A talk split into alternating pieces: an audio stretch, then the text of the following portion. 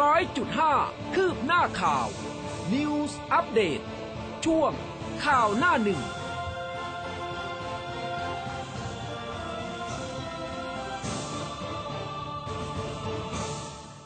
อรุณสวัสดิ์คุณผู้ฟังค่ะ ต้อนรับเข้าสู่เช้าวันอังคารนะคะ กับรายการข่าวหน้าหนึ่งทางคลื่นข่าว m c o t News FM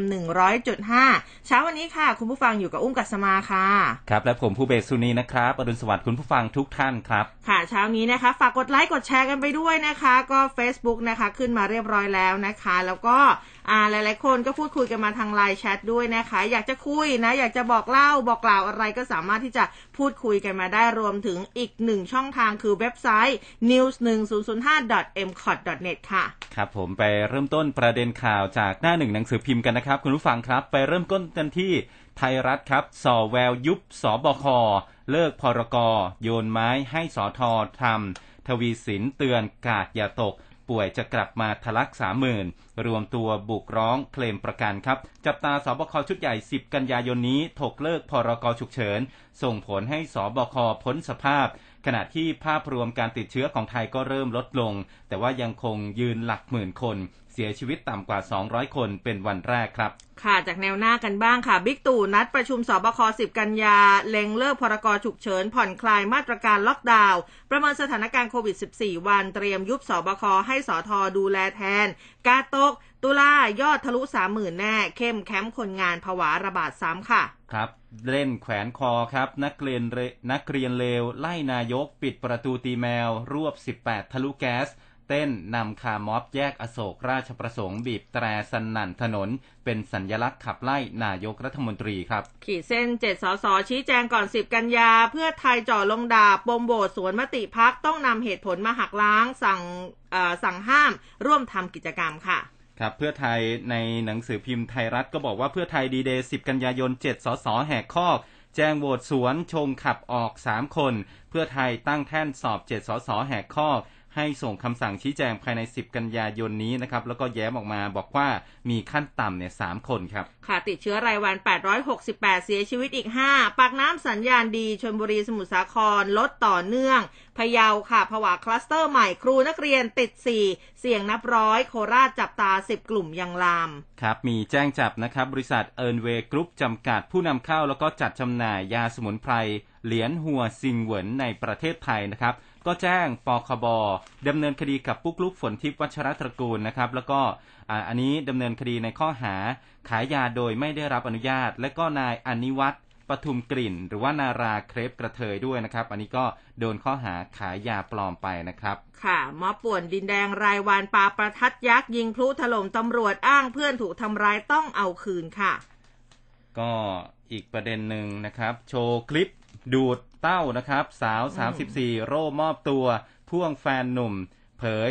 ผิด 3 ข้อหาหนักนะครับ ฝากขังนอนคุก โร่มอบตัวแล้วนะครับ สาวสักลายโชว์เสียวนะครับ เปิดหน้าอกให้แฟนคลับดูนะฮะโซเชียล พร้อมกับเจ้าตัวแล้วก็แฟนหนุ่มเนี่ยก็เข้ามอบตัวนะครับ ค่ะ มากันที่ Daily News กันบ้างนะคะ พระดังเปิดใจไลฟ์สดเข้าใจง่ายไม่เบื่อธรรมะ เสียงสะท้อนดังอื้ออึ่งค่ะ ครับผมอันนี้ก็เป็นรายละเอียดข่าวหน้าหนึ่งมีเพิ่มเติมไหมครับ ไม่มีแล้วค่ะครับ ไปดูที่รายละเอียดของอาจำนวนผู้ติดเชื้อรายวันนะครับสำหรับสถานการณ์โควิด -19 ในบ้านเรานะครับ ก็อ่า สถานการณ์ก็เริ่มจะดีขึ้นนะครับ แล้วก็อืมประกอบกับเดี๋ยวจะมีกฎหมายใหม่ออกมานะครับ ทางสบคเนี่ยก็อาจจะต้องมีการยุบไปนะครับ ความคืบหน้าเรื่องนี้นะครับ เมื่อวานนี้พลเอกประยุทธ์จันทร์โอชานายกรัฐมนตรี และรัฐมนตรีว่าการกระทรวงกลาโหม เป็นประธานในการเปิดประชุม คณะกรรมการส่งเสริมการลงทุนผ่านระบบวิดีโอคอนเฟอเรนซ์นะครับที่ทำเนียบรัฐบาล แล้วก็พลเอกประยุทธ์ก็บอกว่าได้เรียกประชุมศบคชุดใหญ่ วันที่ 10 กันยายนนี้นะครับ เวลา 13นาฬิกา30 นาที นอกจากการประเมินสถานการณ์หลังจากคลายล็อกกว่า 1 สัปดาห์แล้วนะครับ ก็จะพิจารณาทบทวนการใช้อำนาจตามพรกฉุกเฉินทั้ง 5 มาตรา ตามประกาศสถานการณ์ฉุกเฉินในเขตทั่วทุงทั่วประเทศเนี่ยนะครับ ที่จะสิ้นสุดวันที่ 30 กันยายนนี้นะครับ รวมถึงมาตรการ มาตรา 9 นะครับ ที่ออกข้อกำหนดต่างๆ ให้กลับไปใช้กฎหมายพรบโรคติดต่อแทน อันนี้ก็จะส่งผลให้สบคนั้นสิ้นสภาพไปโดยปริยาย และก็หน่วยงานที่เกี่ยวข้องที่รับผิดชอบตามหน้าที่ปกติ โดยเฉพาะกระทรวงสาธารณสุขก็คือจะมีผลตั้งแต่วันที่ 1 ตุลาคมนี้เป็นต้นไปนะครับอืมอะทีนี้สำหรับสถานการณ์การแพร่ระบาดของเชื้อโรคในโควิด -19 ในประเทศไทยเนี่ยนะครับ ช่วงเที่ยงครึ่ง คุณหมอ ทวีสินวิษณุโยธินครับโฆษกสบค ก็บอกที่ทำเนียบรัฐบาลนี้ว่านะครับ มีผู้ติดเชื้อโควิด -19 รายใหม่เมื่อวานนี้ 13,988 คน อันนี้ไม่รวมการตรวจด้วยชุด ATK 2,404 คนนะครับ เป็นการติดเชื้อในประเทศ 13,527 คน มาจากระบบเฝ้าระวังและก็ระบบบริการนะครับ 11,561 คน มาจากการค้นหาเชิงรุก 1,966 คน แล้วก็มาจากเรือนจำ ที่ต้องขังนี่ยังมีอยู่นะครับ 444 คนนะครับแล้วก็อย่างไรก็ดีเมื่อวานนี้ก็ถือว่าเป็นข่าวดีนะครับที่ตัวเลขเนี่ยลดลงเรื่อยๆทำให้มียอดผู้ติดเชื้อสะสมนะครับตั้งแต่ต้นปี 63 มาเนี่ยอยู่ที่1ล้าน132,858 คน แต่ว่ายอดผู้เสียชีวิต ถึงแม้ว่าจะต่ำกว่า 200 นะครับ แต่ว่าก็ยังสูงอยู่นะครับ มีผู้เสียชีวิต 187 คน เป็นชาย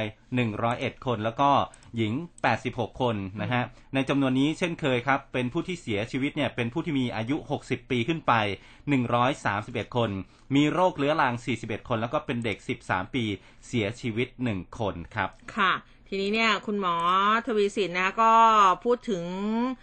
เรื่องของกาดนะบอกว่าอย่าตกเลยนะคะ เพราะว่าเดี๋ยวตุลานี้เอ๊ะมันจะมีอะไรอีกหรือเปล่านะคะ คือคุณหมอพูดถึงเรื่องของการระบาดโควิดนะเมื่อวานนี้เนี่ยมีแนวโน้มลดลงนะคะ ดูตามกราฟนะคะ บอกว่าเส้นสีส้ม ซึ่งก็เป็นสถานการณ์จริง แตะลงมาต่ำกว่าที่เส้นสีเขียว ซึ่งคุณหมอก็บอกว่าเป็นเรื่องที่ดี แต่เมื่อมีการปรับมาตรการตั้งแต่หนึ่งกันยายนที่ผ่านมา ก็ขอให้ประชาชนที่ออกมาดำเนินกิจกรรมกิจการเนี่ยต้องควบคุมตัวเองให้ดีนะ ไม่อย่างนั้นแล้วในช่วงตุลาคมค่ะ ถ้าควบคุมไม่ได้นะหรือปฏิบัติตามมาตรการไม่ได้ ตัวเลขผู้ติดเชื้ออาจจะพุ่งกลับไปแตะที่ระดับ 30,000 คนต่อวันได้เช่นกันค่ะ ดังนั้นขอให้พี่น้องประชาชนต้องกาดอย่าตก นี่เป็นสิ่งที่ต้องเตือนกันไว้ตั้งแต่ตอนนี้ แล้วก็บอกว่าขณะที่ตัวเลขของอคนป่วยโควิด -19 ในพื้นที่เขตของกทม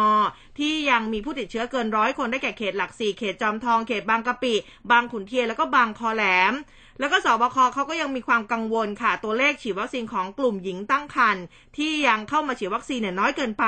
ก็ขอชักชวนให้เข้ามารับการฉีดวัคซีนป้องกันโควิดด้วยนะคะ แล้วก็บอกว่าขอให้ประชาชนเนี่ยได้ติดตามในวันศุกร์ที่จะถึงนี้ ที่ทางท่านนายกรัฐมนตรีพลเอกประยุทธ์จันทร์โอชาค่ะ จะมีการเรียกประชุมศบคชุดใหญ่ แล้วก็จะมีการดูตัวเลขในรอบ 14 วันที่ผ่านมา บอกว่าวันนี้กินบุญเก่าจากเมื่อ 2 สัปดาห์ที่แล้ว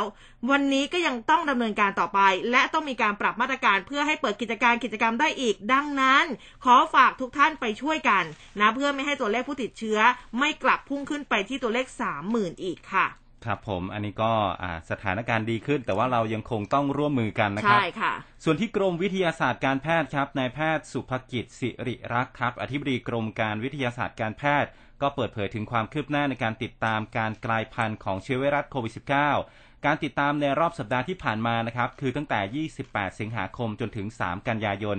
ตรวจสายพันธุ์นะครับ 1,523 ตัวอย่าง พบสายพันธุ์เดลต้า 1,417 ตัวอย่าง ก็คิดเป็นร้อยละ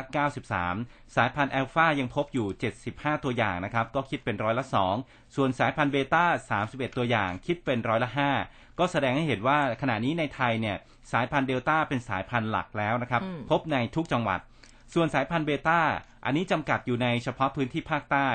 โดยสัปดาห์ที่ผ่านมาที่จังหวัดนราธิวาสครับ 28 คน ปัตตานี 2 ยะลา 1 ส่วนที่เคยพบสายพันธุ์เบต้าที่กรุงเทพและก็บึงกาฬนั้น อันนี้ไม่พบอีกแล้วนะครับอืมก็ถือว่าจบสิ้น ทั้งนี้ตั้งแต่เกิดการระบาดของโควิด -19 ตั้งแต่ปี 63 นะครับ จนถึงวันที่ 14 สิงหาคมเนี่ย ตรวจหาสายพันธุ์ไปแล้ว 12.5 ล้านตัวอย่าง ก็เริ่มต้นด้วยการพบสายพันธุ์อู่ฮั่น สายพันธุ์ G สายพันธุ์อัลฟาสายพันธุ์เดลต้า และก็ส่วนสายพันธุ์ C 1.2 เนี่ยยังไม่ได้มีการตั้งชื่อกลางนะครับ แล้วก็ยังไม่ได้รับการจัดชั้น แต่ว่านักวิทยาศาสตร์เขาก็พบว่ามีการกลายพันธุ์ในตำแหน่งที่เคยกลายพันธุ์ในสายพันธุ์อัลฟาและก็เดลต้านะครับทำให้แพร่ได้เร็ว แต่ว่าขณะนี้พบจำนวนไม่มากนะครับ ส่วนใหญ่ก็พบที่แอฟริกาใต้ แต่ว่าต้องระวังนะครับ เพราะว่ามีอัตราการกลายพันธุ์ที่สูงกว่าสายพันธุ์อื่น แต่ยังไม่ต้องตื่นตระหนกครับ เพราะว่าสายพันธุ์ C 1.2 เนี่ยยังไม่พบในประเทศไทยนะครับอืมนายแพทย์สุภกิจบอกอีกว่าสำหรับสายพันธุ์มิวนะฮะอ่าที่พบครั้งแรกในประเทศโคลัมเบียนะครับโคลัมเบียเนี่ยพบแล้ว 39 ประเทศนะครับ สายพันธุ์มิวเนี่ย 39 ประเทศทั่วโลก แล้วก็ยังไม่พบในภูมิภาคเอเชียตะวันออกเฉียงใต้ ทั้งที่มีการกลายพันธุ์ในตำแหน่ง E484K นะครับตำแหน่งที่ดื้อวัคซีน การแพร่เชื้อแล้วก็ติดเชื้อนั้น เมื่อเทียบกับเดลต้าแล้วนะครับ ยังไม่มีข้อมูลเพียงพอ ส่วนการหลบภูมิต้านทาน และก็ต้านวัคซีนนั้น ยังอยู่ในระดับต่ำภาพรวมแล้วนะครับ สายพันธุ์มิวยังไม่น่าวิตก แต่ว่าก็ต้องติดตามดูกันต่อไปนะครับอ่าทีนี้ นายแพทย์สุภกิจก็พูดถึงการฉีดวัคซีนสูตรไขว้นะอืมซีโนแวคแอสตราเซเนกาฉีดไปแล้ว 2.5 ล้านโดสนะครับ ยังไม่มีใครมีปัญหา ส่วนใหญ่เกิดอาการไม่พึงประสงค์จากการฉีดแอสตราเซเนกาก็คือเป็นไข้บ้าง ปวดบวมบริเวณที่ฉีด ก็ขอยืนยันว่าการฉีดสูตรไข้นะครับทำให้คนไทยมีภูมิคุ้มกันได้เร็วสุดนะครับอืมและก็สามารถที่จะจัดการกับสายพันธุ์เดลต้าได้ และกรมวิทยาศาสตร์การแพทย์จะนำข้อมูลเกี่ยวกับ การศึกษาโอกาสเกิดริ่มเลือดจากการฉีดวัคซีนในคนไทยนะครับ และวิธีการตรวจปัจจัยเสี่ยงที่อาจจะก่อให้เกิดริ่มเลือดภายหลังจากการได้รับวัคซีน มารายงานให้กับสาธารณชนได้รับทราบ ส่วนกรณีที่มีการรายงานข่าวว่าได้ผู้ได้รับวัคซีนสูตรไขว้แล้วก็เสียชีวิตนะ อันนี้ตามที่เราเคยรายงานข่าวไปเนี่ยคุณบอกบอกว่าทุกกรณีจะนำเข้าสู่การพิจารณาของคณะกรรมการ เพื่อไปหาสาเหตุการเสียชีวิตที่แท้จริงครับ ค่ะ ทีนี้มาดูกันที่ทางด้านนายแพทย์สมศักดิ์อรรคศิลป์ท่านอธิบดีกรมการแพทย์กันบ้างก็พูดถึงกรณีที่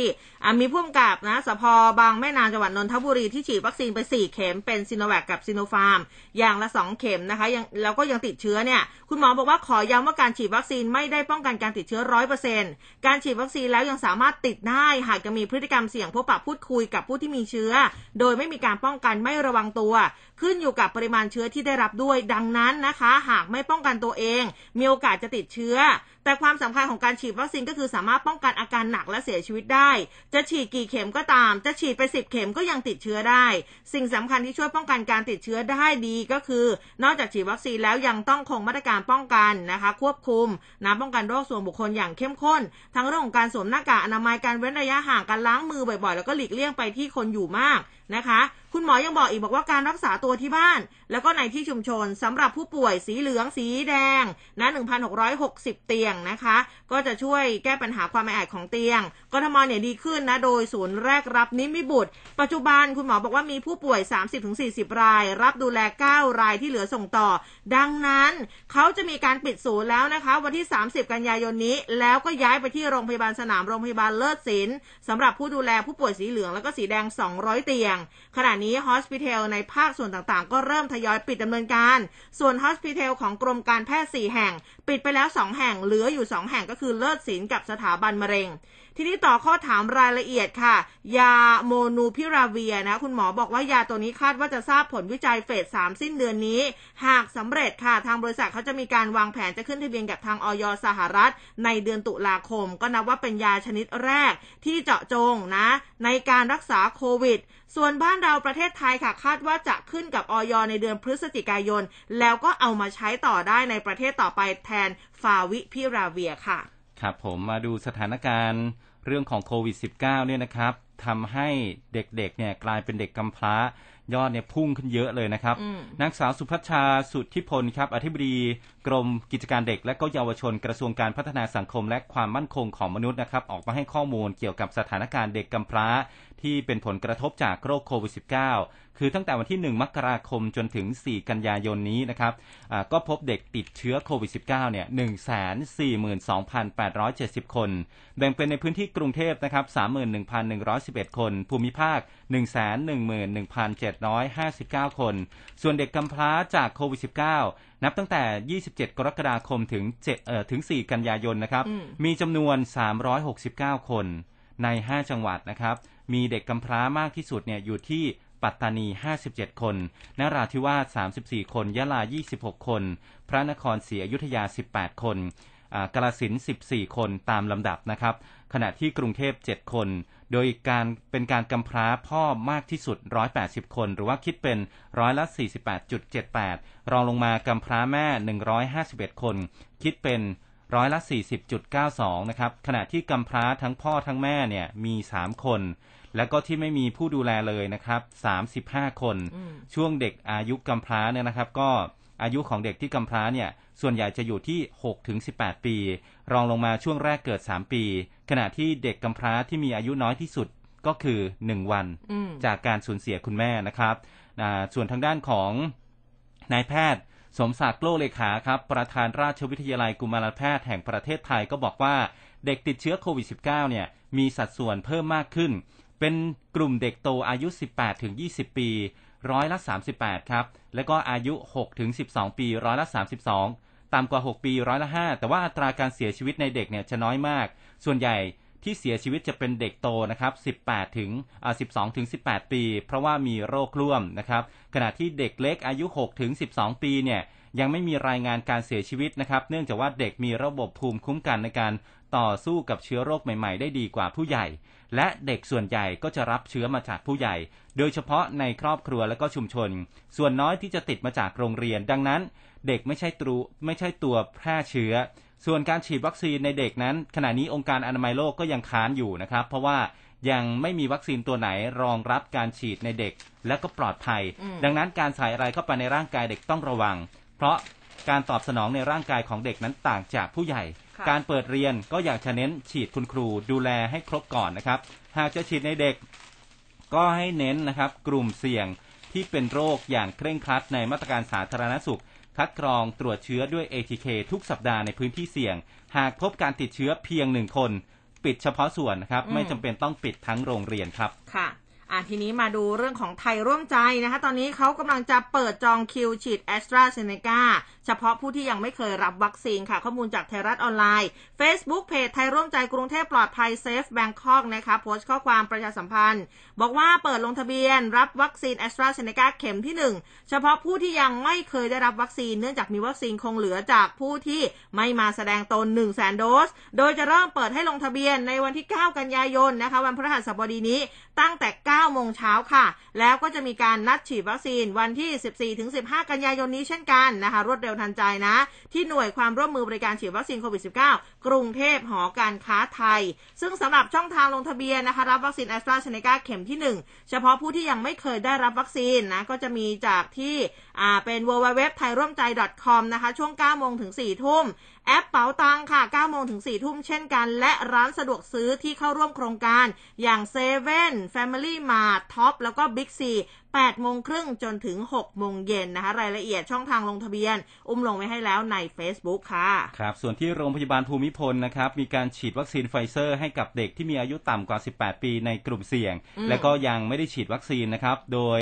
อ่า ที่ปรึกษาคณะกรรมการสาธารณสุขสภาผู้แทนราษฎรก็บอกว่าปัจจุบันเนี่ยมีเด็กอายุต่ำกว่า 18 ปีที่ยังไม่ได้ฉีดวัคซีน ดังนั้นนะครับเด็กที่อยู่ในกลุ่มเสี่ยงมาฉีดวัคซีนไฟเซอร์ เพื่อลดความเสี่ยงในการติดเชื้อโควิด -19 ของเด็กนะครับ แล้วก็เมื่อวานนี้เนี่ยมีเด็กอายุ 12 ปีนะครับเป็นโรคผนังหัวใจรั่ว ซึ่งมีความเสี่ยงสูงต่อการติดเชื้อ และก็จะมีอาการรุนแรงได้ เพื่อสร้างความมั่นใจให้กับคุณพ่อคุณแม่ผู้ปกครองนะครับ รวมถึงตัวเด็กเอง ให้มีความเชื่อมั่นและก็ปลอดภัย ควรจะได้รับการฉีดวัคซีนเพื่อลดอาการเสี่ยง เนื่องจากว่าที่ผ่านมามีเด็กติดโควิดและเสีย ชีวิตเนี่ยส่วนใหญ่จะเป็นเด็กที่อยู่ในกลุ่มเสี่ยงนะครับ ถ้าได้รับการฉีดวัคซีนแล้วก็จะสามารถป้องกันการเจ็บป่วย และก็อาการรุนแรงถึงขั้นเสียชีวิตได้ครับ ค่ะ มากันที่คุณหมอธีรวัตรกันบ้างนะครัคะบศาสตราจารย์นายแพทย์ธีรวัตรเหมจุธาผู้อำนวยการศูนย์วิทยาศาสตร์สุขภาพโรคอุบัติใหม่คณะแพทยศาสตร์จุฬาลงกรณ์มหาวิทยาลัย เมื่อวานถ้ามีการโพสต์ข้อความผ่าน Facebook ส่วนตัว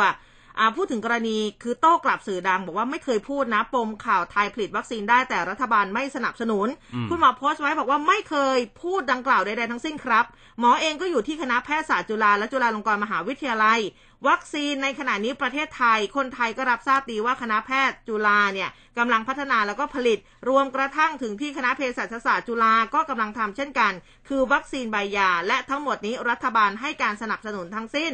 นอกจากนั้นยังมีวัคซีนจากหลายสถาบันทั้งองค์การเภสัชกรรมเองนะจากทางไบโอเทคแล้วก็อีกหลายแห่ง คนไทยทุกคนร่วมใจและสนับอ่าและสนับสนุนในการยืนด้วยขาตนเอง และรัฐบาลก็ให้การสนับสนุนแล้วโดยผ่านทางสำนักวัคซีนค่ะครับพูดถึงเรื่องของวัคซีนใบยาเมื่อวานนี้มีประกาศออกมานะครับในเพจ Facebook CU Enterprise นะครับประกาศผ่านหน้าจอของเพจนะครับอืมเปิดรับอาสาสมัครวัคซีนใบยา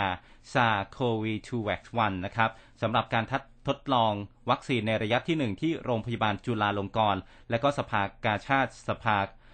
สภาสาวภาสภากาชาติไทยนะครับ เริ่มตั้งแต่ 6 กันยายนนะครับ แล้วก็จะเปิดปิดรับสมัครทันทีที่มีผู้เข้าสมัครมาเต็มจำนวนนะครับ โดยคุณสมบัติก็คือเป็นคนที่มีสุขภาพดี อายุระหว่าง 18 ถึง 75 ปี ยังไม่เคยฉีดวัคซีนโควิด -19 มาก่อน ผู้ที่สนใจก็ สามารถสแกน QR code หรือว่ากดเข้าไปที่ลิงก์นะครับ แล้วก็กรอกข้อมูลทำแบบประเมินตนเอง ก็ถ้ามีคุณสมบัติตรงตามเงื่อนไข เข้าร่วมโครงการจะมีเจ้าหน้าที่ติดต่อไป เพื่อประสานงานนัดหมายตามข้อมูลที่ได้ระบุเอาไว้นะครับ อันนี้เดี๋ยวส่งลิงก์เอาไว้ให้คุณผู้ฟังในใต้ไลฟ์สดของรายการของเราครับค่ะวันนี้นี่เรามีลิงก์หลายหลายหลายอย่างเลยนะคะ อีกเรื่องหนึ่งค่ะที่เมื่อสักครู่ได้อ่านในเรื่องของพาดหัวไป แต่ว่าเอางี้แบบสั้นๆ แล้วกันนะทางออยสำนักงานคณะกรรมการอาหารและยาค่ะเขามีการดำเนินการตรวจสอบข้อเท็จจริงกรณีการโฆษณา ขายผลิตภัณฑ์สเปรย์พ่นจมูกต้านเชื้อแบคทีเรีย สมุนไพรยูนานนะคะโดยระบุสรรพคุณว่าเจ้าสมุนไพรยูนานสเปรย์พ่นจมูกต้านเชื้อแบคทีเรีย ป้องกันการรักษาโรคจมูกอักเสบและภูมิแพ้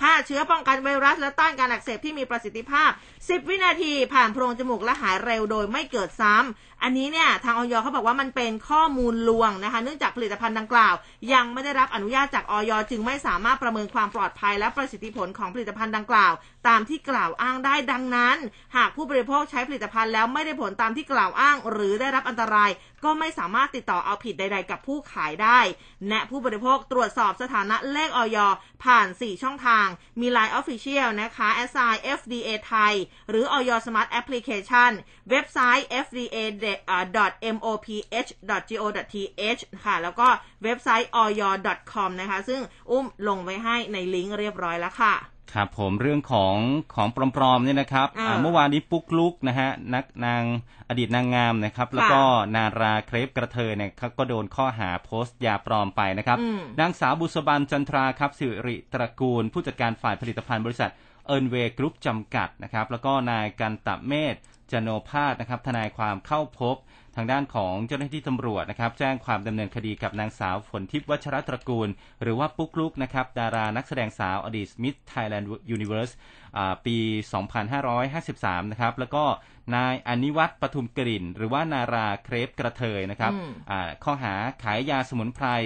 เหลียนฮัวชิงชิงเวินนะฮะอืมผิดกฎหมายนะครับนางสาวบุษบันก็บอกว่าบริษัท เอิร์นเวย์กรุ๊ปจำกัดเนี่ยเป็นตัวแทนนำเข้า แล้วก็จัดจำหน่ายสมุนไพรเหลียนฮัวชิงเหวินในประเทศไทย จดทะเบียนอย.ถูกต้องตามกฎหมายแต่เพียงผู้เดียว แต่ว่ามีมีสินค้าปลอมระบาดตามสื่อออนไลน์หวั่นว่าผู้บริโภคเนี่ยจะเสียประโยชน์แล้วก็ได้รับอันตราย ส่วนทางด้านของนายกันตะเมศนะครับทนายความเขาก็บอกว่าหลักฐานที่ส่งมอบให้ปคบนั้น ก็เป็นคลิปไลฟ์สดผ่าน Facebook ส่วนตัวของนายอนิวัฒน์นะครับที่มีผู้ติดตามกว่าล้านคนอืมเมื่อวันที่ 6 สิงหาคมนะครับบอกว่า ยาสมุนไพรดังกล่าวเนี่ยช่วยบรรเทาอาการโควิด ราคากล่องละ 350 บาทโอขึ้นมาสูงเลยนะฮะอ่าบริษัทก็ได้สั่งซื้อมาตรวจสอบ พบว่าเป็นยาปลอม ไม่มีออยรับรองนะครับ เป็นยาอันนี้ก็อันตรายต่อชีวิต ส่วนกรณีของฝนทิพย์นะฮะหรือว่าปุ๊กลุกเนี่ยก็ได้อัดคลิปวิดีโอโฆษณาผ่านอินสตาแกรมส่วนตัววันที่ 8 สิงหาคม อันนี้ของปุ๊กลุกเนี่ยมียอดคนติดตาม 2.3 ล้านคนนะครับเขาเสนอขายยาสมุนไพรที่ นำไปใช้ป้องกันรักษาผู้ที่เสี่ยงต่อการติดเชื้อโควิด -19 ผู้บริโภคขอให้บริษัทช่วยตรวจสอบ ก็ได้สั่งซื้อมา1กล่องนะ บริษัทเขาก็สั่งซื้อมา1กล่อง ราคา 350 บาท ทางสื่อออนไลน์ที่ปุ๊กลุกแจ้งเอาไว้นะครับ ตรวจสอบก็พบได้รับการรับรองจากออยแล้ว แต่ว่าไม่ได้รับอนุญาตในเรื่องของการโฆษณาขายยาทางสื่อออนไลน์ อันนี้เข้าข่ายผิดกฎหมาย พรบผลิตภัณฑ์สมุนไพร พศ 2562มาตรา 17 วรรคแรกประกอบกับมาตรา 91 ผู้ใดผลิตหรือว่านำเข้าหรือขายผลิตภัณฑ์สมุนไพรโดยไม่ได้รับอนุญาตตามมาตรา 17 วรรคหนึ่งต้องระวางโทษจำคุกไม่เกิน 3 ปี ปรับไม่เกิน 3 0 0แสนบาท หรือทั้งจำทั้งปรับนะครับ ค่ะโอ้อันนี้ก็ถ้าเป็นผลิตภัณฑ์สมุนไพรแบบนี้นะอืมต้องขออนุญาต เห็นช่วงแรกๆอยู่เหมือนกันนะเอ่อผลิตภัณฑ์นี้เนี่ยนะคะ ตั้งแต่ออกมาแรก ๆเลยนะ แล้วก็เอออย่างที่เราผม คือมันเร็วมากเลยนะเรื่องของของปลอมเนี่ย เคยเห็นคนโพสต์ขายเหมือนกันช่วงเยอะเลยช่วงแรกๆตอนนู้นน่ะสองร้อยเองนะค่ะตอนนี้ขึ้นมาสามร้อยห้าสิบแล้ว คือตอนนี้ต้องระมัดระวังนะคะ เรื่องของสมุนไพรจริงคือเราไม่ได้บอกว่าไม่ให้ไปใช้นะ คือฮะบางคนเขาใช้แล้วมันได้ผลแต่คืออันนั้นมันอาจจะต้องเป็นของใช้แท้ใช้ของแท้นะเอออันนั้นอาจจะต้องเป็นของแท้แต่คือตอนนี้เนี่ยคือนะด้วยความรวดเร็วนะของปลอมมันก็เยอะก็ต้องดูอืดีมๆอย่างฟ้าทลายโจรเนี่ยก็ของปลอมเยอะนะใช่ก็ยังปราบปรามกันไม่หมดเลยนะคะ ทีนี้มาดูกันเรื่องของเศรษฐกิจกันบ้างค่ะคุณผู้ฟัง นะจากข่าวสดค่ะ สิงหาคมเงินเฟ้อหดตัว พาณิชย์เตรียมปรับคาดการณ์ทั้งปีคาดไม่เกิน 1%ผลพวงมาตรการรัฐอุ้มค่าน้ำค่าไฟนะคะ นายวิชานานนิวาจินดาค่ะ รองผู้อำนวยการสำนักงานนโยบายและยุทธศาสตร์การค้า หรือว่าสอนคกระทรวงพาณิชย์ พูดถึงดัชนีราคาผู้บริโภคทั่วไปหรือว่าอัตราเงินเฟ้อเดือนสิงหาคมที่ผ่านมา บอกว่าอัตราเงินเฟ้อกลับมาหดตัวอีกครั้งในรอบ 5 เดือน อยู่ที่ 0.02%นะเมื่อเทียบกับช่วงเดียวกันของปีก่อน แล้วก็ลดลง 0.18%จากเดือนกรกฎาคม โดยมีสาเหตุสำคัญมาจากมาตรการลดภาระค่าครองชีพของภาครัฐนะคะ โดยเฉพาะการลดค่าเล่าเรียน ค่าธรรมเนียม การศึกษา ค่ากระแสไฟฟ้า ค่าน้ำประปา นะประกอบกับราคาสินค้ากลุ่มอาหารสดบางชนิดมีราคาลดลงเมื่อเทียบกับช่วงเดียวกันของปีก่อนค่อนข้างมาก โดยเฉพาะข้าวเนื้อสัตว์ผักสดผลไม้สด แล้วก็นอกจากนั้นราคาสินค้าในกลุ่มพลังงาน แม้จะยังมีการขยายตัวต่อเนื่อง แต่ก็เป็นอัตราที่ชะลอลงจากเดือนที่ผ่านมา ขณะที่สินค้าอื่นๆบางชนิดราคาก็สูงขึ้น โดยเฉพาะไข่ไก่นะคะ ซื้อกันแพงเท่าไหร่นะบอกกันมาได้นะคะ แล้วก็เครื่องประกอบอาหารและบางชนิดราคาก็ทรงตัว ซึ่งเคลื่อนไหวสอดคล้องกับสถานการณ์ส่งผลให้เงินเฟ้อในเดือนสิงหาคมนั้นปรับลดลงค่ะ ครับผม เรื่องของเศรษฐกิจนะครับ อีกเรื่องหนึ่งนะครับที่จะช่วยชีวิตของผู้ที่อ่าติดโควิด -19 ได้นะครับ ก็คือเงินประกันอ่าที่จะไปขอเคลมนะครับ ก็มีรายงานนะครับ บอกว่าเมื่อวานนี้ทางด้านของบริษัทดิวันประกันภัยจำกัดมหาชนนะครับอ่าก็มีกลุ่มผู้เอาประกันภัยจากโรคโควิด -19 เจอจ่ายจบครบอ่า ราว 300 คนนะครับที่มีทั้งจากหายป่วยโควิด -19 แล้วก็ที่ยังอยู่ระหว่างการกักตัว หรือว่ารักษาตัวที่บ้านเนี่ยนะครับ มารวมตัวกันที่บริเวณอ่าหน้าบริษัทเดวันนะครับเพื่อติดตามขอเคลมเงินประกัน หลังจากซื้อประกันกับบริษัทสินทรัพย์ประกันภัยนะครับอ่าจำกัดมหาชนต่อมาเมื่อเดือนมิถุนายนเนี่ยบริษัทสินทรัพย์ประกันภัยก็เปลี่ยนชื่อเป็นเดวันนะครับอืมแต่ว่าเกิดความล่าช้า แล้วก็ไม่สามารถที่จะติดต่อกับบริษัทเพื่อรับเงินประกันภัยได้ มีนายอารันศรีว่องไทยนะครับ ประธานเจ้าหน้าที่บริหารบริษัทเดวันเนี่ยมาทำความเข้าใจกับกลุ่มผู้เอาประกันภัยนะครับ ก็ยอมรับว่าเกิดความล่าช้า เพราะว่ามีพนักงานน้อย ยืนยันว่าตั้งแต่ปี 63 จนถึงปัจจุบัน จ่ายสินใหม่ทดแทนไปแล้วกว่า 400 ล้านบาท ถ้าหากผู้เอาประกันภัยยื่นเอกสารเคลมครบถ้วนนะครับ บริษัทตรวจสอบแล้วถูกต้อง ก็นัดวันจ่ายสินใหม่ให้ทันที ไม่เคยเบี้ยวผู้เอาประกันภัยนะครับ ส่วนทางด้านของคอปพนะฮะนายสุทธิพลทวีชัยการเลขาธิการคอปพก็บอกว่ากรณีการประกันภัยของบริษัทเทวันนั้นได้สั่งให้มีการตั้งทีมงาน 4 ทีมมาดูแล และก็ประสานไปยังบริษัทเดวันประกันภัย ในช่วงเช้าก็สามารถเคลียร์ปัญหาให้กับผู้เอาประกันภัยที่เดินทางมาร้องเรียนร้อยคน ส่วนที่ บริษัทคอปพเนี่ยได้มีการส่งทีมเข้าไปตรวจสอบบริษัทได้ดำเนินการตามมาตรการสามมาตรการเร่งด่วนคุ้มครองผู้บริโภคของสอบสอบอของคอปพแล้วนะครับ แต่ว่ามีปัญหาเรื่องของการสื่อสารกับผู้เอาประกัน จึงได้กำชับนะครับว่าหลังจากนี้การสื่อสารกับผู้เอาประกันเนี่ยต้องชัดเจน ใช้ทุกช่องทางรวมทั้งช่องทางออนไลน์ เพื่อให้ผู้เอาประกันภัยเกิดความมั่นใจ ว่าจะได้รับเงินประกันตามที่ยื่นเคลมไปนะครับ อืมนะคะ พูดถึงเรื่องของเงินเงินทองทอง เรื่องของเงินเยียวยานักเรียน 2,000 บาทกันบ้างอ่าเมื่อวานท่านรัฐมนตรีว่าการกระทรวงศึกษาธิการค่ะนางสาวตรีนุชเทียนทองก็บอกภายหลังลงพื้นที่นครปฐมตรวจเยี่ยมการจ่ายเงินเยียวยานักเรียนนักศึกษาแล้วก็ผู้ปกครองจำนวน 2,000 บอกว่าจากข้อมูลของนครปฐมเองก็พบว่านักเรียนนักศึกษาเนี่ยมีสิทธิ์ได้รับการจัดสรรเงินทั้งสิ้น 145,940 คน เป็นเงินกว่า 291 ล้านนะคะ เบื้องต้นนี่ก็พบว่าภาพรวมนักเรียนนักศึกษาในทุกสังกัดได้รับเงินไปแล้วร้อยละ 40 พร้อมย้ำนะบอกว่าทุกสถานศึกษาต้องส่งเงิน 2,000 ให้ถึงผู้ปกครองให้ได้ภายในวันที่ 7 กันยายนนี้คุณเตรียมรับนะ รับแล้ว อ๋อเรารับแล้วด้วยนะเมื่อวานยินดีด้วยนะคะแหมเงียบเลยนะอ่าเงียบเลยเพื่อที่จะลดความเดือดร้อนและเยียวยา ในสถานการณ์โรคโควิด -19 และห้ามสถานศึกษาเอกชน หากเงินนักเรียน แม้ผู้ปกครองจะค้างจ่ายค่าเทอมก็ตาม ทีนี้ทางด้านนายอภรพินาศาค่ะเลขาธิการคณะกรรมการ การศึกษาขั้นพื้นฐาน หรือว่ากพทก็บอกว่าสพทเนี่ยมีจำนวนโรงเรียน 28,987 แห่ง นักเรียนกว่า 6 ล้านคน ได้รับเงินนะคะ12,451.316 ล้านบาท ซึ่งตอนนี้สพทส่งเงินให้สำนักงานเขตพื้นที่การศึกษาทั้ง 245 แห่งไปเรียบร้อยแล้ว โดยโรงเรียนได้กระจายให้กับผู้ปกครองไปแล้ว2ล้าน3หมื่นไม่ใช่สิ2ล้าน 3 1 3 7 8 4 คน เป็นเงินเนี่ย 4,000 กว่าล้านนะคะ คิดเป็นร้อยละ 37 แล้วก็ยืนยันนะ บอกว่าทางโรงเรียนจะจ่ายเงินให้เต็มจำนวน ไม่มีการหักค่าใช้จ่ายใดๆทั้งสิ้นอะคุณผู้ฟัง ลูกหลานเป็นอย่างไรได้เงินกันหรือยังบอกกล่าวกันมาได้นะคะ เมื่อวานนี้ทางโรงเรียนเนี่ยแจ้งให้ไปรับที่โรงเรียนเลยอืมนะฮัลคโหลรับคุณพ่อคะเงินเข้าแล้วค่ะอย่างนี้ปะไม่คือมันจะมีรายกลุ่มอ๋อคุณครูก็จะแจ้งมาในการคือมันจะมีเรียนออนไลน์ใช่ไหมครับค่ะคุณครูค่ะประจำชั้นเนี่ยก็จะแจ้งเข้ามาว่าให้คุณพ่อคุณแม่เนี่ยส่งเอกสารต่างๆ ไปนะครับอืมทางโรงเรียนจะโอนเงินมา แต่ว่าท้ายที่สุดแล้วก็คือให้ไปรับที่โรงเรียน เพราะว่ายังไงก็ต้องไปรับนม อ๋อนมโรงเรียนใช่เขาก็ครับยังต้องแจกกันอยู่เนาะยังแจกยังแจกก็คืออ่านมโรงเรียนก็แจกทุกเดือนนะครับ แล้วก็ไปรับเงินค่าอาหารกลางวันอืมโอ้เออกับอันนี้คือสำหรับลูกน้อยไหมหรือว่าแบบเด็กเด็กประถเท่าไหร่มถึงประถเท่าไหมร่เด็กประถมอ๋อเด็กประถมอ่านักเรียนชั้นประถมอันนี้สังกัดสพทนะลูกผมค่ะ แล้วนมนี่คือยังไงวะหนึ่งวันละหนึ่งกล่องวันละหนึ่งกล่อง แล้วคือเขาแจกให้เท่าไหร่นะอ่าก็ลังหนึ่งลังหนึ่งเลยอ่าก็อืมเอาจบครบลังหนึ่งตามวันก็ไปรับใหม่อืมพร้อมกับเอกสาร ประกอบการเรียนก็จะมีอ๋อชีตเป็น worksheet เป็นใบงานอืมอ่าของแต่ละวิชาให้ค่ะนักเรียนได้ทำไปในในแต่ละสัปดาห์วิครับวิถีคุณพ่อคุณแม่ แล้วก็เออวิถีเด็กๆที่นะเราก็ต้องปรับตัวกันนะคะ ก็หวังว่าใช่ถ้าทุกอย่างมันดีขึ้นเนี่ย เด็กๆ ได้กลับไปเรียนคุณพ่อคุณแม่ก็จะได้กลับมาทำงานกันอย่างเต็มที่เหมือนกันนะคะหวังว่าอย่างนั้นนะครับ เพราะค่ะว่าก็มีรายงานออกมาเหมือนกัน บอกว่าการเรียนออนไลน์เนี่ยมันส่งผลต่อการเรียนรู้ที่ทำให้การเรียนรู้ถดถอยอืมอันนี้เป็นข้อมูลจาก อาอาจารย์ ดร สมพงษ์จิตระดับครับค่ะกรรมการผู้ทรงคุณวุฒิกองทุน เพื่อความเสมอภาคทางการศึกษาหรือว่ากสศนะครับอืมก็บอกว่าผลกระทบจากโควิด -19 ส่วนใหญ่เนี่ยลงไปในกลุ่มเปราะบาง โดยเฉพาะเด็กและก็เยาวชนที่ติดเชื้อถึงกว่า 1 0 0 0 0แสนคนนะครับ แล้วก็มีเด็กกำพร้ากว่า 369 คน 2 ปีที่ผ่านมาเนี่ยพบว่าเด็กและก็ครอบครัวยากจน ยากจนพิเศษถึง 1.8 ล้านคนนะครับ โดยเฉพาะ เด็กยากจนพิเศษเนี่ยมีถึง 1.1 ล้านคน อันนี้เพิ่มขึ้นมา 10%นะครับ หากกสศไม่เข้าไปช่วยเด็กจะหลุดจากระบบการศึกษามากน้อยเท่าไหร่นะครับ คือทางกสศเนี่ยนะครับก็จะเข้าไปดูแลจัดสรรทุนการศึกษาของเด็กนะครับรายหัวรายละ 1,000 บาท เร่งเข้าไปช่วยเหลือกลุ่มเสี่ยงจาก 800,000 คน ให้อยู่ในช่วงรอยต่อประมาณ 294,484 คน ในจำนวนนี้นะครับ 242,081 คนเนี่ย หรือว่า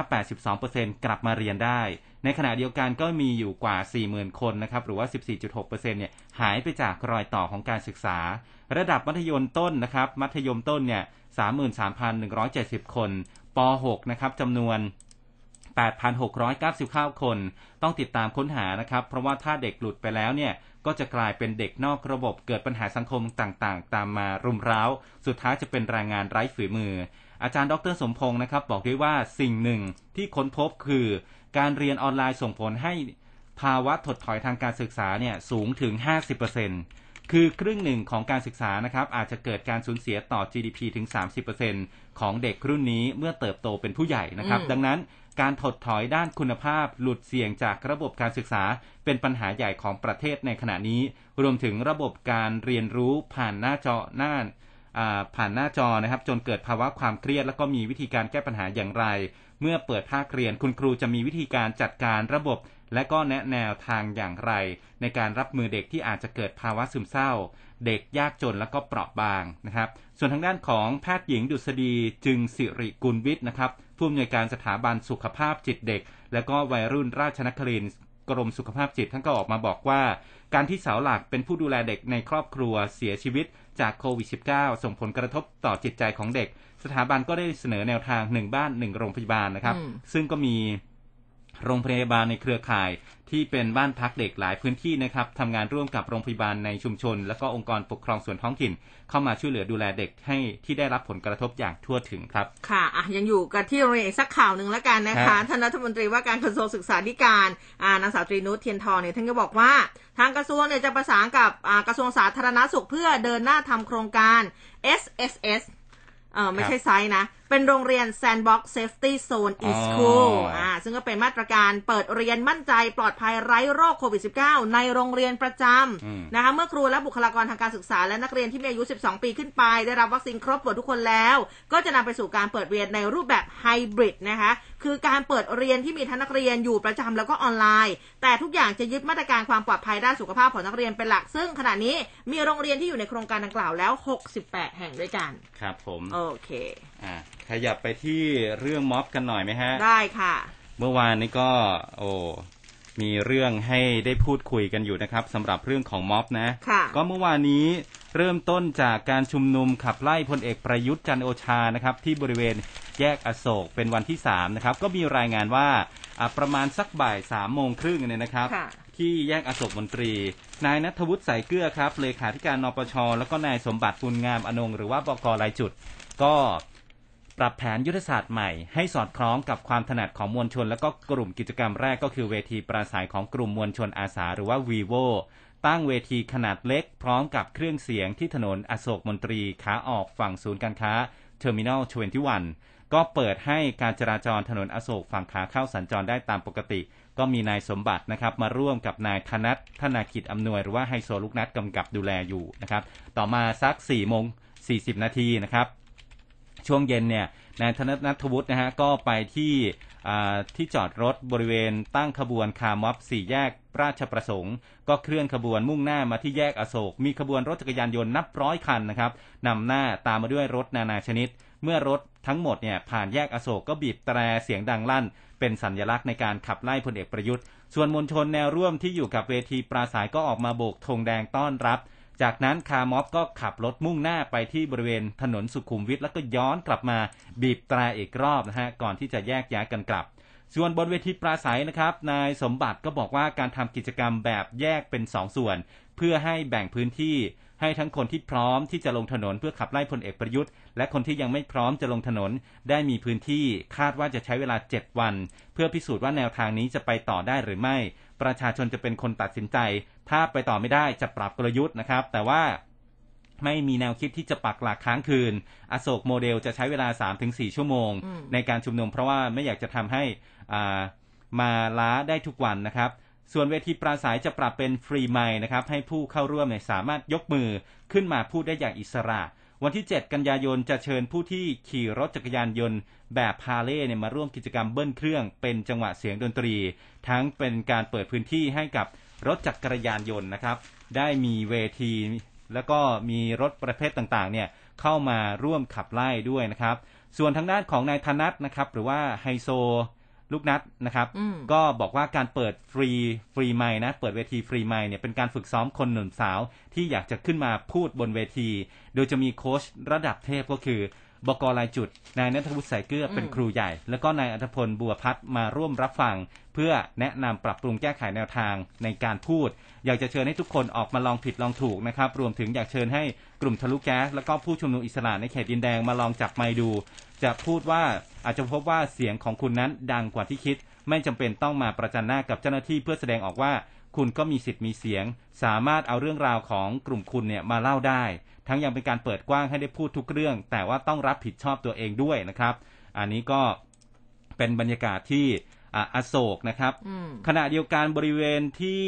สกายวอล์กสถานีรถไฟฟ้า BDS อโศก ก็มีกลุ่มนักเรียนเร็วนะครับนักเรียนเร็วเนี่ยได้ทำกิจกรรมเชิงสัญลักษณ์ประท้วงการจัดการเรียนการสอนแบบออนไลน์ของกระทรวงศึกษาธิการ มีการนำป้ายไวนิลขนาดใหญ่นะครับไปติดบนสกายวอล์กใจความว่าเด็ก 1.8 ล้านคนกำลังหลุดจากระบบการศึกษา เพราะว่าการเรียนออนไลน์ไม่เห็นหัวเด็ก จากนั้นก็มีการนำสมาชิกหญิงรายหนึ่งของกลุ่มเนยนะครับ แต่งกายด้วยเครื่องแบบนักเรียนมัธยม แล้วก็ราดด้วยสีแดง แล้วก็ผูกเชือกย่อนตัวลงมา แขวนบนสกายวอล์กเพื่ออ้างว่านะฮะแสดงออกถึงความล้มเหลวของระบบการศึกษาไทย จนทำให้เด็กเครียดแล้วก็ฆ่าตัวตาย สร้างความหวาดเสียวให้คู่ให้กับผู้ที่ผ่านไปผ่านมา สุดท้ายเจ้าหน้าที่เนี่ย จ้าหน้าที่ตำรวจขอให้ยุติลงนะครับ การกระทำแบบนี้ ในช่วงท้ายของเวทีขับไล่พลเอกประยุทธ์ที่แยกอโศกนายนัทวุฒินายสมบัติสองแกนนำก็สลับกันขึ้นเวทีปราศัย โจมตีความล้มเหลวของการบริหารงานของนายกรัฐมนตรีอย่างดุเดือดนะครับ โดยนัดหมายมวลชนที่เป็นแนวร่วมขี่จักรยานสองล้อ ให้มาร่วมกิจกรรมขับไล่รัฐบาล ในวันที่ 7 กันยายนด้วยนะครับ คือวันนี้แล้วก็มีการประกาศยุติการชุมนุมไป 19นาฬิกา40 นาทีสำหรับเมื่อวานนี้ที่แยกอโศกนะครับ มมีนะที่อื่นอีกนะ ค่ะ มีไหมมีมีมีทะลุแก๊สอ่าทะลุแก๊สเนี่ยก็ยังรายวันนะครับ ไม่สนฝนป่วนคุมฝูงชนนะครับ สถานการณ์ที่แยกดินแดงเมื่อวานนี้ประมาณ6โมงเย็นท่ามกลางบรรยากาศฝนพรำอ๋อๆอันนี้คือบรรฝนยากาศพรำๆแล้วแต่ก็เห็นว่าปลาละปลาประทัดกันเยอะมากเลยนะคะนะฮะเวลาประมาณ6โมงเนี่ยนะครับ ฝนพรำมีวัยรุ่นกลุ่มทะลุแก๊สจำนวนหนึ่งเนี่ย ขี่รถจักรยานยนต์มารวมตัวกันจากนั้นก็คว้างปาประทัดยักษ์แล้วก็อืมระเบิดปิงปองเสียงดังขึ้นหลายครั้งก่อกวนรถที่ขับรถขับขี่ไปมา รวมทั้งคว้างปาเข้าสวนหย่อมนะครับอ่าใต้ทางด่วนเพื่อเกิดก่อให้เกิดความวุ่นวาย รวมทั้งจุดไฟเผากลางถนนด้วยอืมนอกจากนี้ยังขี่รถนะครับ บีบแตรเสียงดังวนไปมาระหว่างแยกดินแดง มาที่หน้ากรมดุริยางค์ทหารบกถนนวิภาวดีค่ะ ขาออก แล้วก็ยังปาประทัดยักษ์ แล้วก็ระเบิดปิงปองเข้าไปในรั้วของกรมดุริยางค์ทหารบก ที่ตั้งของตำรวจควบคุมฝูงชนอืมเพื่อท้าทายแล้วก็ยั่วยุให้ออกมาตอบโต้ แล้วก็ไล่จับกลุ่มเหมือนกับทุกวัน คือทางด้านของตอรอเองนะครับตำรวจเนี่ยรองโฆษกสำนักงานตำรวจแห่งชาติพันตำรวจเอกกฤษณะพัฒนาเจริญก็อ่าก็มีการสรุปหลังจากเจ้าหน้าที่ควบคุมฝูงชนเนี่ยอ่าเข้าไปควบคุมฝูงชนบริเวณอ่า กรมดุริยางค์ทหารบกนะครับ เวลาประมาณ5โมงครึ่งเนี่ยนะครับ บอกว่ากลุ่มทะลุแก๊สรวมกันนะครับก่อความวุ่นวายในบ้านเมืองโยนระเบิดปิงปองประทัดยักษ์ยิงลูกแก้วยั่วยุเจ้าหน้าที่อย่างต่อเนื่องตำรวจประกาศแจ้งเตือนว่าอย่ากระทำนะครับเพราะว่าเป็นการกระทำผิด แต่ก็ไม่มีใครเชื่อฟังอืมจนกระทั่งทุ่มนะฮะทุ่ม 10 นาที เจ้าหน้าที่ก็มีความจำเป็นต้องบังคับใช้กฎหมาย ใช้ชุดเคลื่อนที่เร็วออกมาจับกลุ่มผู้ก่อเหตุได้ 18 ราย ยึดจักรยานยนต์ได้ 31 คัน ระหว่างซักถามเบื้องต้น ก็จะมีการควบคุมตัวไปดำเนินคดีทำตามกฎหมายอาญากันต่อไปครับ ค่ะพาคุณผู้ฟังกลับมาที่ทำเนียบรัฐบาลกันบ้าง เมื่อวานนี้นายสันติพร้อมพัฒน์รัฐมนตรีช่วยว่าการกระทรวงการคลัง และผู้อำนวยการพักพลังประชารัฐ เดินทางเข้าทำเนียบรัฐบาลประมาณสัก 11 โมงค่ะ เข้าพบนายกรัฐมนตรีนะก็คาดว่าเดินทางมาเพื่อแจ้งปัญหาภายในพักพลังประชารัฐนี่แหละ จากนั้นนายสันติได้กลับออกไปภายหลังหารือประมาณสักชั่วโมงหนึ่ง ซึ่งการหารือครั้งนี้เกิดขึ้นภายหลังเสร็จสิ้นการอภิปรายไม่ไว้วางใจ ที่มีกระแสข่าวว่านะมีกลุ่มสี่ชอของนายธรรมนัฐพรมเผ่ารัฐมนตรีช่วยว่าการกระทรวงเกษตรและสหกรณ์เคลื่อนไหวรวบรวมสสไม่ยกมือไว้วางใจให้กับพลเอกประยุทธ์ ซึ่งทำให้นายสันติได้แยกตัวออกจากกลุ่มสี่ชอซึ่งนำมาสู่ปัญหาความไม่ลงรอยกันในกลุ่ม ซึ่งเขาบอกว่าสำหรับสมาชิกกลุ่มสี่ชอเนี่ยก็จะมีร้อยเอกธรรมนัฐนายสันตินางนฤมลพิญโยสินวัฒน์นะคะ นายอธิรัตน์รัตนเศษนะคะ อันนี้ก็เป็นสี่ชอนะ ทีนี้ทางด้านนายธนกรวังบุงคงชนะนะคะโฆษกประจำสำนักนายกก็พูดถึงกรณีนี้เนี่ยนี่แหละนะที่นายสันติเข้าไปพบท่านนายกบอกว่า เป็นการนำเสนอข้อราชการเกี่ยวกับการวางแผนเพื่อกระตุ้นการบริโภคและใช้จ่ายของประชาชนเพิ่มเติมและก็เข้าหารือหลังจากที่สบคเนี่ยปรับมาตรการผ่อนคลายการควบคุมโควิด -19 ตั้งแต่ 1 กันยา เพื่อกระตุ้นเศรษฐกิจในปลายปีนี้ ยืนยันไม่ได้มีการหารือประเด็นการเมืองแต่อย่างใดนะ ก็เป็นการคาดเดากันไปเอง ส่วนเรื่องปัญหาภายในพักพปชรและควันหลงหลังการอภิปรายเนี่ย ท่านนายกไม่ได้มีความกังวลใดๆเกี่ยวกับกระแสข่าวต่างๆนะคะ แล้วก็ทางคุณธนกรก็บอกว่าท่านนายกขอบคุณประชาชนที่ให้กำลังใจผ่านช่องทางต่างๆ สนับสนุนให้ทำงานต่อไปก็จะเร่งทำงาน อย่างเช่นเรื่องของการกระจายชุดตรวจโควิดด้วยตัวเอง หรือว่า ATK จำนวน 8.5 ล้านชุด ให้กับประชาชนฟรี โดยไม่เสียค่าใช้จ่ายตั้งแต่ 16 กันยายน ส่วนเพจรักลุงตู่ที่ลงคะแนนสนับสนุนพลเอกประยุทธ์กว่า 5.1 ล้านคนนั้นไม่ทราบว่า ใครเป็นผู้จัดทำซึ่งท่านนายกไม่ต้องการให้เกิดกระแสแบ่งแยก หรือความเกลียดชังแม้กระทั่งในโลกออนไลน์ก็ตามค่ะ ครับ ส่วนทางด้านของเพื่อไทยนะครับพรรคเพื่อไทยก็มีการประชุมคณะกรรมการ วินิจฉัยวินัยจริยธรรมคณะกรรมการกันกรองอภิปรายไม่ไว้วางใจ เพื่อพิจารณากรณีที่สสเจ็ดคนของพรรคเนี่ยโหวตฝ่าฝืนมติพรรคก็มีการนำร่วมประชุมด้วยนะครับ ไม่ว่าจะเป็นนายประเสริฐจันทรรวงทองเลขาธิการพรรคนายสุทินคลังแสงประธานวิปฝ่ายค้านนายวิสุทธ์ชัยอนรุณนะครับ ประธานสสพรรคแล้วก็นายประเสริฐนี่ก็บอกว่าหลังการประชุมนะครับ คณะกรรมการให้เวลาสสทั้ง 7 คนมาชี้แจงนะครับ ภายในวันที่ 10 กันยายนนี้จะสรุปผลสัปดาห์หน้าเสนอให้คณะกรรมการบริหารพักต้องพิจารณาต่อไป ส่วนนายสุทินคลังแสงประธานวิปฝ่ายค้านก็บอกว่าพักให้ความเป็นธรรมกับทุกฝ่ายทั้งผู้ที่ถูกกล่าวหาและก็สมาชิกพักเบื้องต้นมีสสบางคนส่งเอกสารมาชี้แจง แต่เห็นว่ายังควรสอบถามโดยวาจาเพิ่มเติม จึงให้เวลาถึงวันที่ 10 กันยายนนะครับ ก่อนที่จะมีบทลงโทษ ที่มีตั้งแต่การว่ากล่าวตักเตือน ตัดสิทธิ์ไม่ให้ลงสมัครรับเลือกตั้งในครั้งหน้า ขับออกจากการเป็นสมาชิกพัก แต่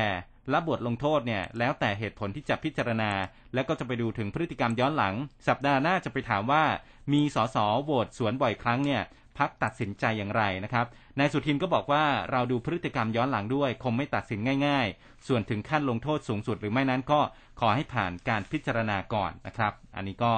คือ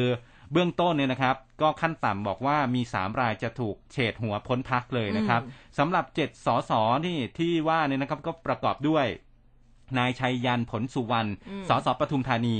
นายแพทย์จาตุรงค์เพ่งนรพัฒน์นายแพทย์ธีระไตรสรณกุลสสศรีสะเกดนายวุฒิชัย กิตติทะเนศวรสสนครนายก นางสาวพรพิมลธรรมสารสสปทุมธานี นางนายสรันวุฒิ สรันเกต สสอุตรดิตถ์และก็นายชูวิทย์พิทักษ์พรพันลบนะครับ สสอุบลราชธานี เบื้องต้นเนี่ยเห็นบอกว่าในนี้นะครับ จะมีการพิจารณาแล้วเห็นว่ามีอย่างน้อยๆเนี่ยสามรายที่มีแนวโน้มอาจจะถูก ขับออกจากพักเนื่องจากว่ามีหลักฐานค่อนข้างชัดเจนนะครับก็คือนายจาตุรงที่มีท่าทีจะย้ายไปอยู่ภูมิใจไทย นางสาวพรพิมลมีพฤติกรรมโหวตสวนมติพักหลายครั้ง และก็นายสรันวุฒิที่ได้พูดให้ร้ายพักในการอภิปรายไม่ไว้วางใจในรอบล่าสุดครับค่ะอะ เวลายังพอมีนะคะ มาฟังเรื่องที่ทำให้ เขาเรียกว่าอะเบาๆลงบ้างนะคะฮะเขาบอกว่าอันนี้จั่วหัวไว้เลยนะจากสยามรัฐสุดยอดประเทศไทยติดอันดับเจ็ดประเทศที่ร่ำรวยมรดกทางวัฒนธรรมมากที่สุดในโลกนะประจำปี 2021 นะคะจากผลสำรวจของบริษัทสื่อสารการตลาดระดับโลก แล้วก็ The Wharton School นะคะแห่งมหาวิทยาลัยเซนอ่าเพนซิลเวเนียสหรัฐอเมริกาด้วยนะคะ ซึ่งผู้สื่อข่าวเขาก็รายงานบอกว่าเว็บไซต์ US News and World Report ประกาศรายชื่อ การจัดอันดับประเทศที่ร่ำรวยมรดกทางวัฒนธรรมมากที่สุดในโลก ประจำปี 2021 ค่ะ โดยเป็นความร่วมมือนะกับ BAV Group หน่วยงานของบริษัทสื่อสารการตลาดระดับโลก แล้วก็ The Wharton School นะคะ แห่งมหาวิทยาลัยเพนซิลเวเนียสหรัฐอเมริกา ซึ่งได้ทำการสำรวจผู้คนมากกว่า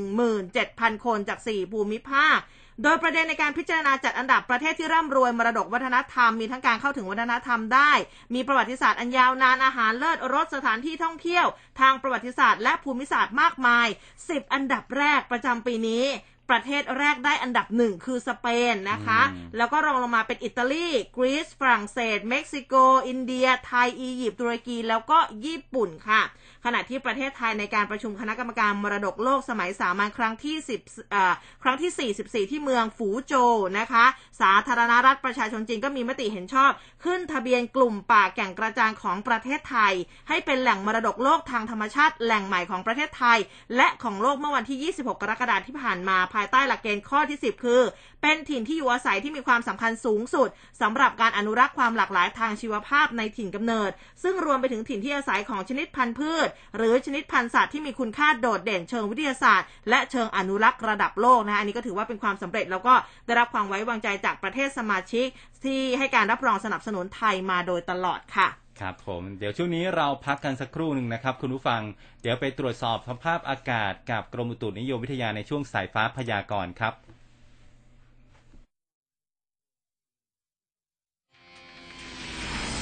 ร่วมคุยข่าวผ่านทาง 468 3999 และ Official Line at m c o t News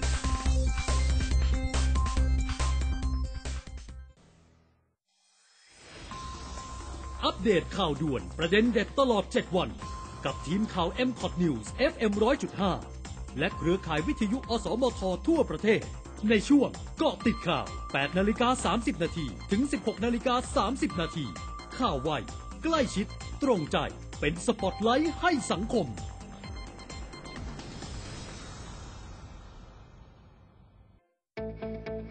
รวดเร็ว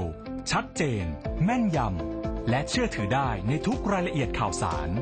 กว้างไกลทุกเครือข่ายกว่า 55 สถานีทั่วประเทศไทย ฟังได้ตลอดทั้งวัน 24 ชั่วโมงคลื่นข่าววิทยุ FM 100.5 สนใจติดต่อโฆษณา โทร 02 201 6559 ร้อยจุดห้าคืบหน้าข่าว News อัปเดตช่วงข่าวหน้าหนึ่ง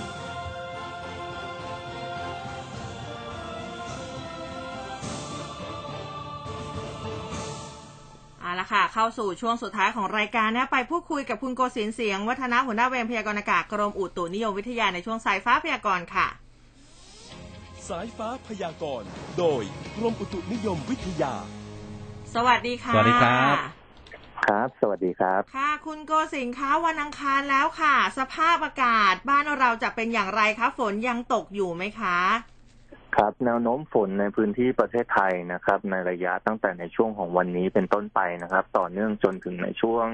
สุดสัปดาห์นี้เลยนะครับ ก็คาดว่าในพื้นที่ประเทศไทยเนี่ยก็มีแนวโน้มที่จะมีปริมาณฝนเข้ามาเพิ่มขึ้นนะครับ และในบางพื้นที่เนี่ยมีโอกาสที่จะมีฝนตกหนักถึงหนักมากเกิดขึ้นได้นะครับ ตั้งแต่ในช่วงของวันนี้เป็นต้นไป สำหรับวันนี้ในพื้นที่ประเทศไทยเนี่ยการกระจายของฝนส่วนใหญ่จะอยู่ในเกณฑ์ประมาณ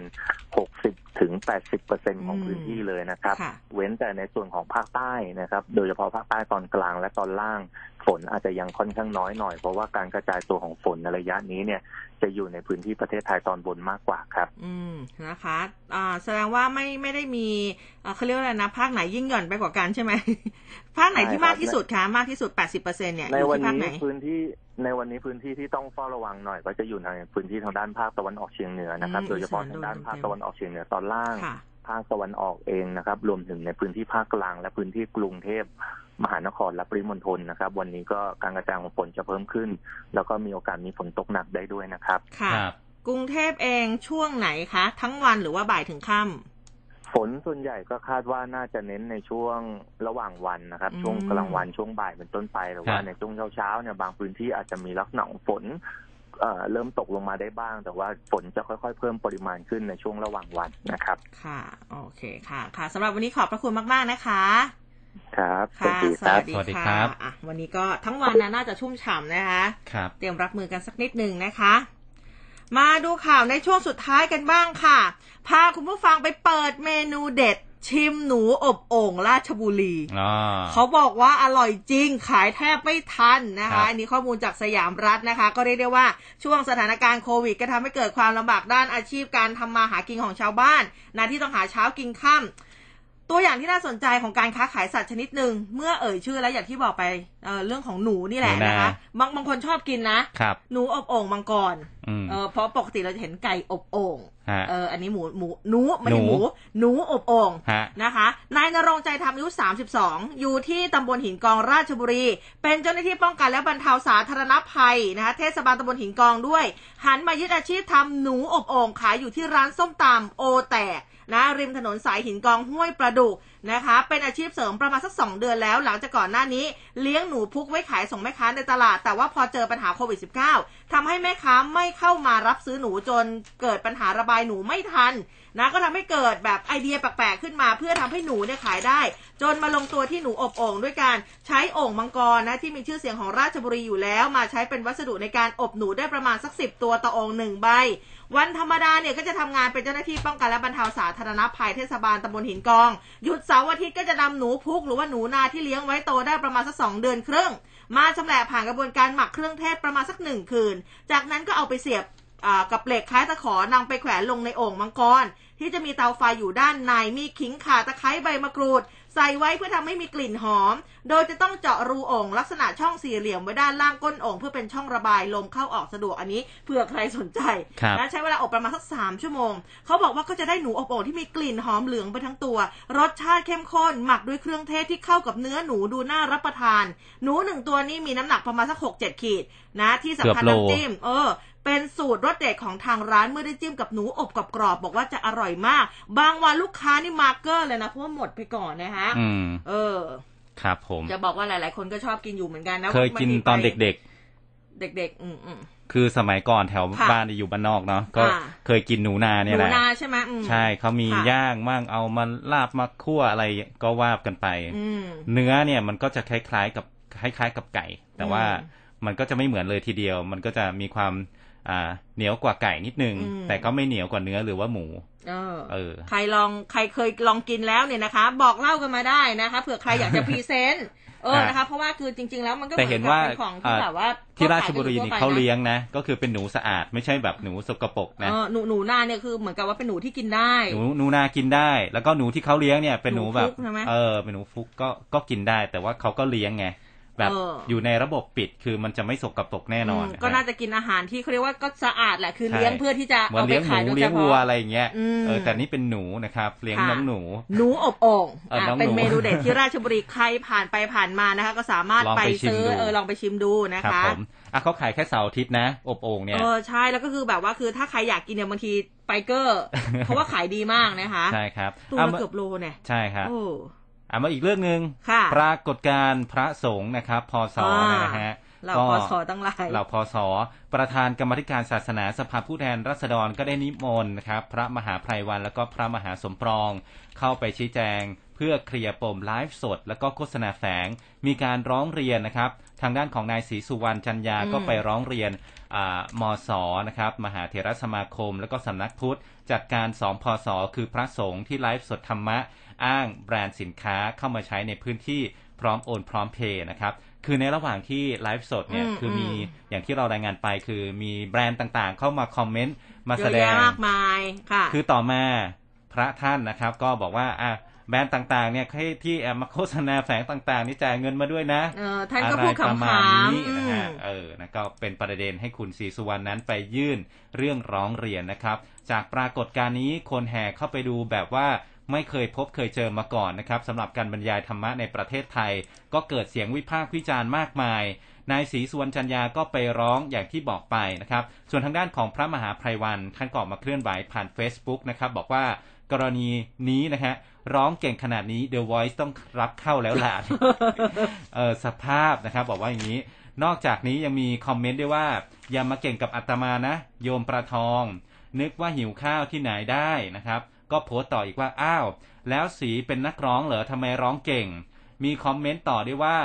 คุยธรรมะนะฮะ ไม่ใช่รอเผาศพคนตายอืมจะให้ต้องทำเป็นเศร้าอืมเออมีคนมากดไลค์ด้วยนะอืมอืมนอกจากนี้ทางพระมหาไพรวัลย์ก็ให้สัมภาษณ์ผ่านไลฟ์สด ผ่านช่องทาง Daily News Live นะครับ ก็เปรียบเทียบว่าธรรมะ entertain ส่วนการหัวเราะง่ายนั้น เพื่อให้คนฟังเนี่ยรู้สึกว่าเพลินไม่กดดัน ไม่เบื่อธรรมะนะครับสำหรับอืมคำย่อที่มีมากมายนั้นก็อ่าขอบอกง่าย ๆ ว่าขี้เกียจเขียนยาวอืมไม่โกรธคนที่เข้ามาคอมเมนต์ด่า เพราะว่าโดนประจอืมำยืนยันไม่คิดจะเติบโตยิ่งใหญ่ในเส้นทางธรรม ขอแค่มีคนมาฟังเทศเยอะๆ คือสิ่งที่ ดีใจมากในเวลานี้ก็คือทำสำเร็จแล้วนะครับ ส่วนทางด้านของเจ้าอาวาสวัดสร้อยทองนะครับ ซึ่งอ่าก็ออกมากล่าวถึงกรณีของพระมหาสมปอง แล้วก็พระมหาไพรวันนะครับ บอกว่ารับทราบที่เรื่องพระมหาทั้งสองรูปเทศไลฟ์สดจนได้รับความสนใจจากประชาชนมีกระแสอืมทั้งที่เห็นด้วย แล้วก็ไม่เห็นด้วยนะครับอืมก็ยอมรับว่าวิธีการสอนธรรมะของพระทั้งสองรูปเนี่ยก็เหมาะสมกับกระแสโลกยุคปัจจุบันอืมอาจจะเป็นแนวทางใหม่ ที่ทำให้คนรุ่นใหม่หันมาสนใจธรรมะอืมโดยไม่ต้องไปรวมกลุ่มกัน เน้นไปที่กลุ่มวัยรุ่นหรือว่าคนหนุ่มสาว เพื่อให้ค่ะคนกลุ่มนี้สนใจก่อนในเบื้องต้น อย่างไรก็ตามพระทั้งสองรูปอาจจะยังแสดงออก ขาดถึงความสำรวมไปบ้าง ซึ่งตรงนี้ก็ไม่ใช่ความผิดที่ร้ายแรงอะไรครับ ค่ะก็เห็นว่ามีไลฟ์สดรอบต่อไปนี่วันศุกร์นี้แล้วนะ หลายคนตั้งตารอเลยเมื่อวานมีข้อมูลแอบไปฟังแล้วครับคุณกันชัยก็สัมภาษณ์ปักหมุดรอเลยท่านท่านก็บอกว่าเออเดี๋ยวเดี๋ยววันศุกร์เดี๋ยวเดี๋ยวจะมีนะคะเออก็อะก็เดี๋ยวดูกันนะคะว่าคู่รูปแบบหยุดโลกจะเปลี่ยนไปไหมเป็นคู่หยุดโลกอีกคู่หนึ่งนะฮะนะคะกี่โมงเดี๋ยวเขาว่ากันอีกทีหนึ่งนะครัคะบเอาละค่ะวันนี้เวลาหมดแล้วนะคะ อุ้มกับภูเบศลาไปก่อนกลับมาเจอกันใหม่วันพรุ่งนี้เวลาเดิมตีห้าจนถึงหกโมงเช้าวันนี้ลาไปก่อนแล้ว สวัสดีค่ะ สวัสดีครับร้อยจุดห้าคืบหน้าข่าว News อัปเดตช่วง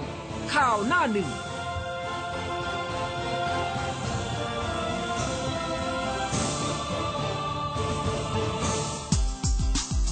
ก่อนนอน ฟังสุขภาพดีสี่ทุ่ม ถามตอบปัญหาสุขภาพหลากหลายมิติ กับคุณหมอผู้เชี่ยวชาญ พร้อมทีมข่าวสำนักข่าวไทย